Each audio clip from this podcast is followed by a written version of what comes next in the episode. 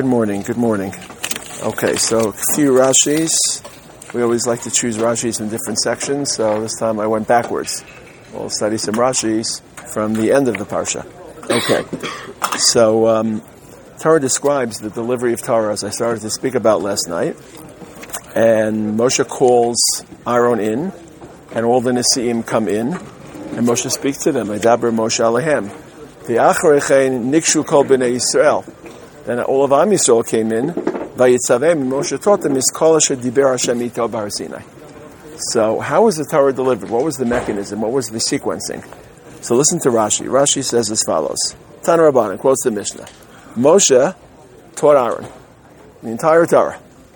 Then Aaron stepped to the side, and then he sat on the left of Moshe Rabbeinu, and then Aaron's children came in. So Moshe taught them the Torah. Okay? Now Elazar sat on the right, Itamar sat on the left. At this point, Nadav and Avihu had already died. Remember, it's a little bit later, it's a couple of parshas later, but this is all happening together. So Elazar and Itamar come in, Moshe teaches them, Aaron sitting on the side, and they now sit on the side and listen. Now the Zakanim come in. Now Moshe gives a third round of teaching Kol Kula, while Aaron and Elazar and Itamar are sitting on the side. Okay? After he finishes the Zakanim, the Zakanim sit on the side, and then all of Am Yisrael comes in. It's hard to know how they all come in, but um, after the Zakanim, then Nichnasu Kol Am, people, regular people came in, and then Moshe taught them. So there's a lot to unpack here. We're not going to discuss today why everyone sat on the side after they finished learning. After they finished learning, go home, get a lunch, you know, go take a walk in the, in the sands. I don't know. Why after Aaron finished learning does he sit next to Moshe? Why after Elazar and someone finished learning, he sit next to Moshe? What we'll talk about is Moshe is basically teaching the Torah four times.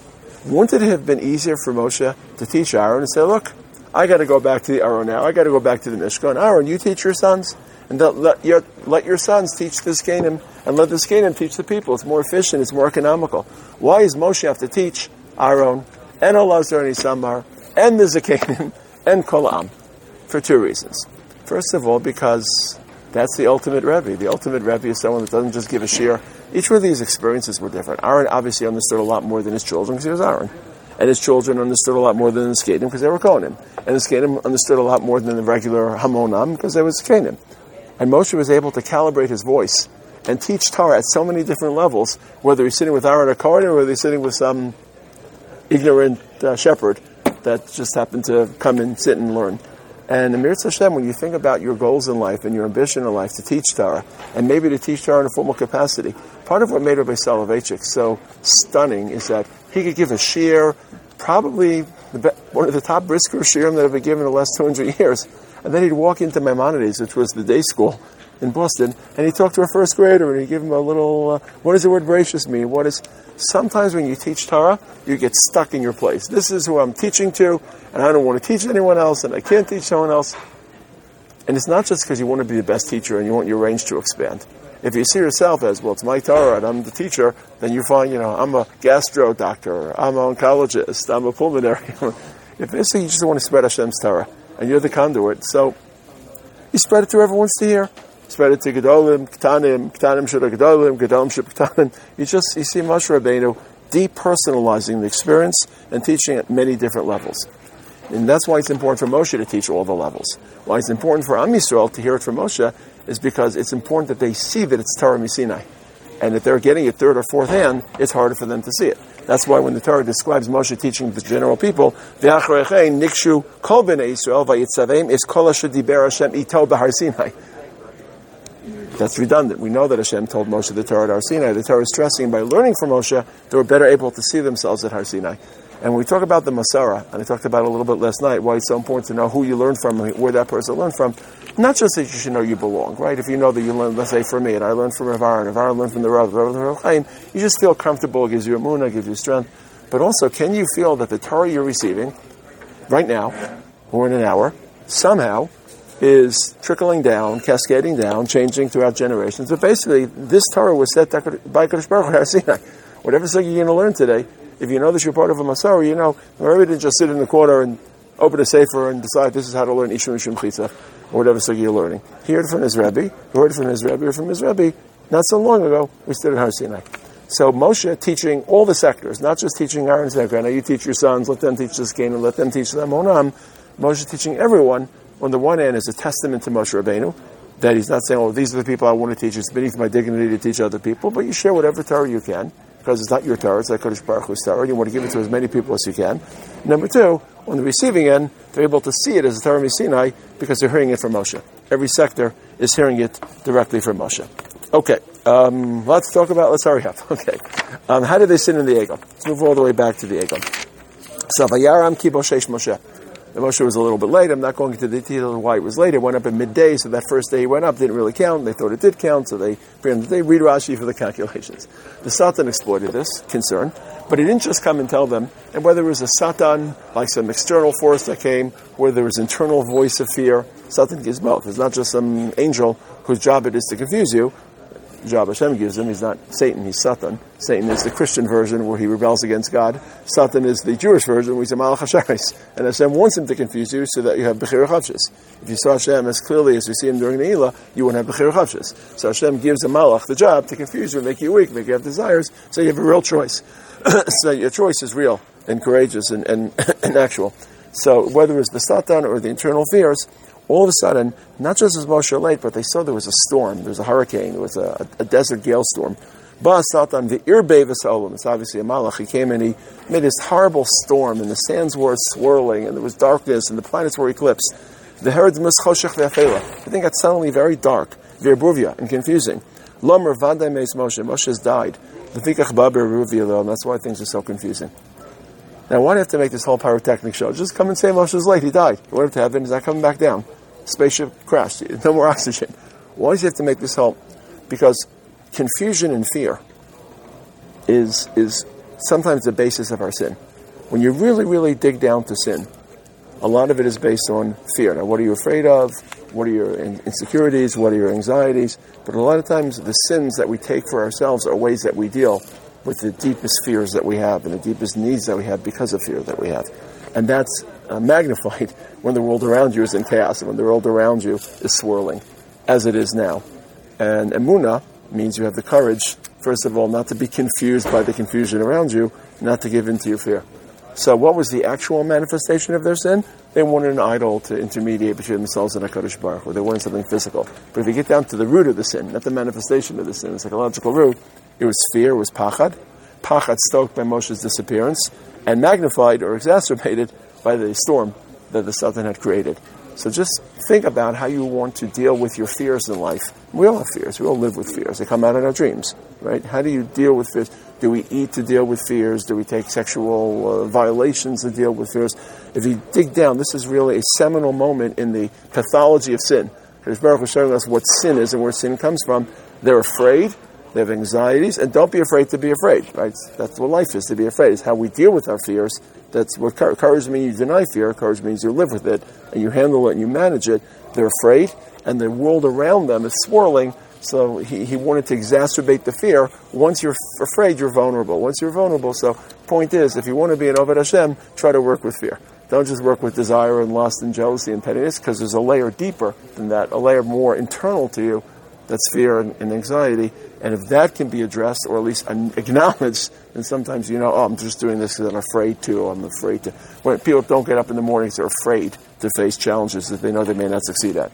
So people are afraid to go into relationships because they're afraid. Fear is one of the most basic human incapacitators, and your ability to deal with fear unleashes human potential and religious potential. So it's a really interesting study about how we deal with our fears, and the something that's trying to magnify the fears. Okay. Let's flip back to uh, the end of the parsha. We'll see how many Rashis we can get in. Okay, one of my favorite, my favorite tropes. Okay, Moshe finishes speaking and he puts a mask on his face. And then when Hashem spoke to him, he took off the mask and he spoke to Am Yisrael, and they saw his face, and his face had the glow, the radiance. Veishin Moshe samasvel him, and he puts the mask back on. So what's the milah mancha, the word that controls the text, masveh? The word mask is repeated three times in the span of three psukim. What does the word masveh mean? Well, we know what it means. It's a mask. It's written Parsha Ki Tisa. But what's the root of masveh? It's a strange root, right? It doesn't sound like a Hebrew root. Masveh. So Rashi quotes Onkelos without getting into Onkelos. Rashi tells us, oh, it's an Aramaic word. Aha, ching, ching, ching. We always know that when we have foreign words, we have to ask, why does HaKadosh Baruch Hu choose a foreign word rather than a local Hebrew word? Why is Hashem choosing a foreign word? How does the style, the fact that Hashem conveyed this information with a foreign word, match the content? So part of it is the style actually matches the style, because if it's a foreign word, by putting a mask on, Moshe creates distance between himself and the people. So Moshe feels foreign. So when people are saying, what's on Moshe's face? Oh, he seems so far away from us. So there's a foreign word describing creating distance and a foreign nature to the relationship. But it's more than that. Using a foreign word always tells us this is not something desirable. This is not something Hashem wants. It's not something that Hashem wants. Hashem is going to use a word that's not part of Hebrew to show this is undesirable. This is not the ideal. This is what the Arabs do, or the Aramaics do, or the Persians do. So Hashem chooses a word. Right? It's not ideal for Moshe to be wearing a mask. This is not the ideal state. There's a tragedy here. Right? If, remember all the old movies you see where these monarchs wear these actual masks, the Greek masks, and Persian, wear these like metal masks on their face. And in many worlds, you weren't actually allowed to look at the monarch. We, we have a hard time identifying with that. But when you approached the monarch, you had to keep your head bowed, and you couldn't even look at him until he or she gave you permission, which they rarely did. But even aside from that ridiculous day where you can't look at someone, like not seeing someone as great as they are, not seeing their real face, and not seeing their eyes, and not seeing their identity is not ideal. It's unfortunate because they don't have the capacity right now to process the light because of their sin and their degraded state. But this is not an ideal state. You want to look at people, understand people, even great people, even Moshe Rabbeinu. So Hakadosh Baruch Hu is conveying the fact that this is not ideal for them not to see Moshe Rabbeinu's face only when he's teaching them Torah, but not when he's not teaching Torah. Right? You want to see people in the broad range of their lives, not just in Shir. What makes Yeshiva so successful? Because hopefully you see us not just in the classroom, but in the lunchroom and in the basement area, walking down the hallways. So when they were learning Torah from Moshe, the mask was removed, but the rest of the time it was on his face. It means they only saw Moshe as a Rebbe. They didn't see Moshe as a human being. And seeing Gadol as a human being is part of being able to appreciate godless, that he's a human being and you see him, not just when he's teaching Torah. So this is a very, very unfortunate situation. It's not desirable, and to highlight it's not desirable, Hashem describes it in a word that's foreign. It's not part of the Hebrew lexicon, and it's not part of the desirable situation that Rabbi Shalom wants. Okay, we have time for one more Rashi, just to slip in one more Rashi. What time is it? How long have we been speaking? We keep it from lunch? Okay, question, Rashi, okay. Oh, B'nei of Ben Esau. You said every Shabbos, Shemu Ben Esau, also Shabbos, also Shabbos, also Mirsalam. It's in Parashat Ki Tisa. Of Ben Esau, Osi Leolam. Why is it? We know it's a bris, but why is it an os? What does it show about our relationship with the Kadosh Baruch Hu? Like it shows that it's chosen you. So Rashi says, Osi of Bnei Yisrael. Where's the Rashi? I don't want to take more too much time here. Okay, it's not in this Rashi. It's in different Rashis. Uh, so Rashi, I'll just quote it by heart. Rashi says, what's the os? The os is that our day of rest is the same day of rest as a Kadosh Baruch Hu. That's the that we were chosen. How is that an that we were chosen? That our day of rest is the same day Kadosh Baruch Hu rested. So first of all, isn't it pretty cool that every religion chose a day of rest, but no one touched Shabbos? So the Christians chose Sunday, and the Muslim chose Friday. They could have chosen Shabbos, and they probably would have, uh, you know, eliminated, not eliminated our Shabbos, but they would have overlapped with us. So why did Islam choose Friday? And why did Christianity choose something? It was like, oh, the Jews already have Shabbos, we can't take it. The Jews were marginalized to society. Muhammad wasn't thinking about Jews, he was thinking about how to build. So the fact that historically this remained our day, the day that HaKadosh Baruch Hu rested, and the day he gave us, shows that as challenging as history was, Hashem always protected Shabbos for us. And Shabbos always remained impenetrable and inviolate. But it's more than just, oh, by the way, Hashem gave us Shabbos, and therefore he protected our Shabbos. And the, we try to be like Hashem. That's our goal in life, to fashion our personalities like the Rabbanu Shalom. We want to be moral like Hashem. We want to be creative like Hashem. We want to do everything as best as we can like Hashem. That's what it means to be a Jew. But everything we try to do like Hashem is only an approximate, because we can't really be like Hashem. What's the closest we can come to being like Hashem? Not by doing anything, because everything we do will be short-handed, but by doing nothing. What's the only day we do nothing like Hashem did nothing? Shabbos. The closest we can come to approximating Hashem is when we do nothing. Because when we try to do something like Hashem, it's always going to fall short. The closest we can come to being like Hashem is inactivity, because then the gap basically doesn't exist. We didn't do anything. So on Shabbos, we're the closest we can ever be to HaKadosh Baruch Hu by imitating him, because let's say today I want to be compassionate, and I'll go out and save a cat from a tree, and I'll shop wood for an old lady, and I'll go to the hospital, and I'll go make a barbecue in Otef Aza, and I'll go, I, I, I max out chesed to be like Hashem. Come on. So I'm supporting the universe. You're just going through a couple cats and trees, and so you're getting close to that, and you have your own personal motives. So you're getting close to Hakadosh Baruch Hu, but there's no possible. Let's say I, I write uh, 15 svarim today, and I redo. Uh, I'm trying to be like Hashem to create Torah. Yeah, right. you're a little chiddushim. the closest I can come is a mitzvah in two days. Okay, I do nothing. It shows that all my desire to be like Hashem, the best way I could be like Hashem is to not anything. Because when I try to be like Hashem, I can't be like Hashem. When I can be like Hashem, is not doing anything. That's the else. Rashi says that your day of rest is his day of rest. If you rest on Sunday, you're not being like Hashem because he didn't rest on Sunday. If you rest on Friday, you're not being like Hashem because he didn't rest on Friday. If you rest on the day he rested, so it's not just oh by the way, it's a nice synchronization. Hashem rested on Shabbos, we rest on Shabbos. The Christians and Muslims didn't steal it; it's ours. It's more theological that by resting on the day Hashem rested, we are literally, literally recycling or re-experience the exact same experience that Kadosh Baruch Hu has, which is an amazing concept because it's the closest you'll come as a human being to be like Hashem by doing nothing. And it's a theological proof that you really can't be like Hashem if you're trying to do something. The only way you can be like a Kadosh Baruch Hu is by doing nothing. And that's what Shabbos is. Okay, so we got four Rashis, one of the four Rashis. We spoke about Moshe teaching all the people. Don't teach only a certain sector, teach as many people as you can. The people hearing it from Moshe, imagining it from Har Sinai. We spoke about confusion and fear as the source of sin and how to deal with your fear and your confusion. We spoke about the masve, the mask in a foreign word. This is not desirable for people not to see you and people not to see Rebbeim and putting on masks in life and not showing your real self, showing your vulnerability, showing who you are.